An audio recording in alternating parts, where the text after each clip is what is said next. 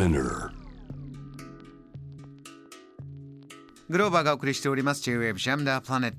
さあここからは海外在住のコレスポンデントとつながって現地の最新ニュースを届けてもらう News from Correspondent。 今日はスウェーデンからです。ストックホルム在住、スウェーデンの特別支援学校で教員をされているサリネン・レイコさん、よろしくお願いします。よろしくお願いします。お久しぶりです。サリネンさん、以前ね、もう夏前でした。日が一番長い気持ちのいい時期なんだよというお話でしたけれども、今はどういった気候ですか？今はもうすっかり秋で、冬がもうそこに近づいているっていう感じで、雨の日も多いですし、コートも手放せない時期になっております。あ、あの送っていただいたお写真もそういう空気なんですね。そうなんです。紅葉が綺麗です。今ちょうど緑の葉っぱが赤とか黄色とかオレンジに変わって、あ、あの街並みの石畳も、はい、秋の石畳とっても美しいです。リスナーの皆さんもぜひ、えー、ツイッターにも載せてますんで エスエヌエス でお写真ご覧いただきたいと思います。ではですね、サリネンさん、早速ですが、はい、えー、スウェーデンから今日の最初のトピックお願いします。はい、今日はですね、この間くがつじゅういちにちにあった総選挙の話をまずしたいなと思っております。はい、えー、スウェーデンはですね、投票率が高い国としても有名で、今回の選挙も はちじゅうよんてんにパーセント という高い投票率ででよねんにいっかい総選挙が行われるんですけど、本当に接戦で、もう当日まで結果がわからどうなるかわからなくて、で当日も開票が始まってもわからなくて、でも今は一応結果は出て、その結果をもとに組閣を進めている段階なんですけど、よねんまえの総選挙の時ですね、あの時は組閣するまでにひゃくさんじゅうよんにちかかった。で今回はなんとか、そうなんです、すごい難しい、連立政権を組むのが難しくて、で今回はなんとかそこをですね、こう短くして進めたいというのがありまして、与党であるその赤と緑と言われるグループがあるんですけど、社会民主党が 中, 中心となっている、はい、そちらが勝つだろうと言われてたんです。で今ウクライナの戦争だとか、まあ、情勢が不安定だというのもあって、おそらくまあ現政府が続投というのが大方の見方だったんですけど、まあ、分からない分からないって言われて、まあ、蓋を開けたらさんぎせき派でたったみっつ、さんぎせきなんですけど、うん、中道左派の、えー野党側だった方が勝ったんです。うーん、あの激しい激しい選挙戦の中で、今までの与党のやり方これはダメなんだと、どういうポイントを野党は主張してギリギリ勝ったということだったんですか？あのですね、スウェーデン実はすごく犯罪が増えておりまして、社会のこう不安定な状況っていうのが、まあ、日常生活に影響し始めているというか、国民の多くが自分の日常生活がちょっと危ないんじゃないかって感じてるぐらい犯罪がちょっと増えてきたっていうのがあって、それで野党側のこの安全な社会に戻すっていうところを強調したところが受けられたのかなっていうのがあります。またもう一つは、おそらくエネルギー問題が関わってるんじゃないかなと思われていて、えええー、与党側は環境党が入っているので、緑の党が原子力発電っていうのを、まあ、削除する動きでずっと進めてきたんですけど、この今の状況になってくると、すっごい今電気代が高くってでエネルギー問題とか、あとガソリンの問題だとかっていうのが出てきたことによって、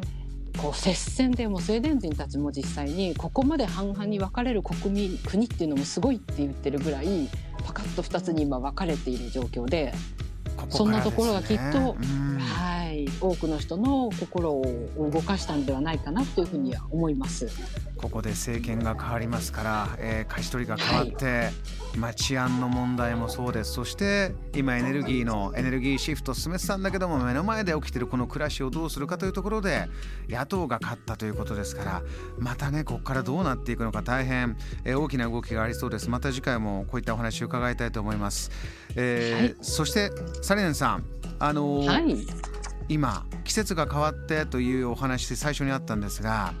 この暮らしの、えー、中で今収穫祭のシーズンだそうですね。このお話も教えてください。そうです、えー、はい、スウェーデンってなんか北の北欧のなんか大地であんまり物が取れないイメージもあるかもしれないんですけど、結構物があの家庭菜園とかでファーマーズマーケットなんかもありましてですね、この秋の時期は夏の間の長いこう日照時間を利用して、えー、家庭とかいろんなところで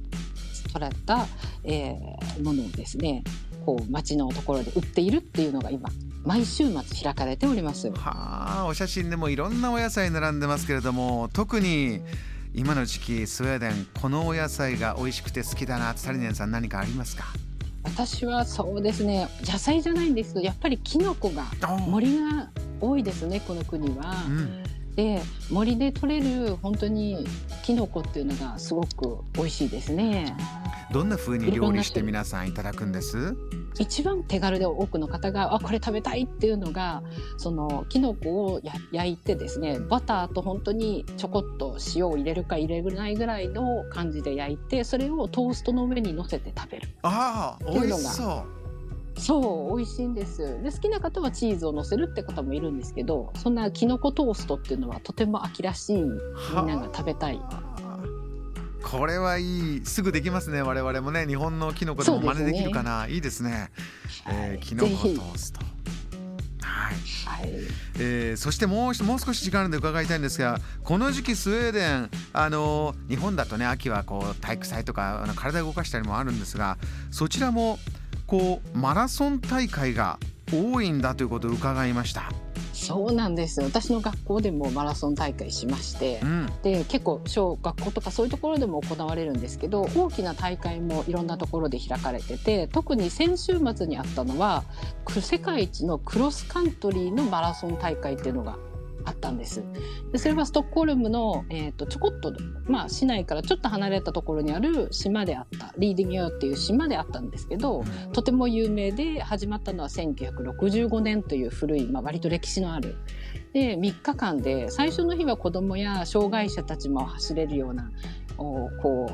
うちょっとファミリーな感じのマラソン大会から、本当にスポーツ選手たちが走っていくような大会がみっかかん続くっていう、それがクロスカントリーマラソンなので、森の中だとか島の中をぐるぐる回って走るっていう、とても面白いのもありまして、そうなんですね、はい、いろんな大会があります。あのー、しばらくこういったものもひょっとしたらコロナでできなくて久しぶりということで盛り上がってますか？その通りなんです。さっきのファーマーズマーケットもそうですし、うん、このマラソン大会も、まあ、もちろん学校での行事とかもなんですけど、あやっともう日常に戻ったっていうのを実感する秋ですね、本当に。そうなんですね、はい、えー、玲子さんまた、えー、お写真も含めて、えー、最新リポート楽しみに待ってます、はい、ありがとうございました。今日もこちらこそありがとうございました。ありがとうございます。今夜のこの時間、ストックホルム在住のコレスポンデントサリネン玲子さんのお話を伺いました。ジャム The Planet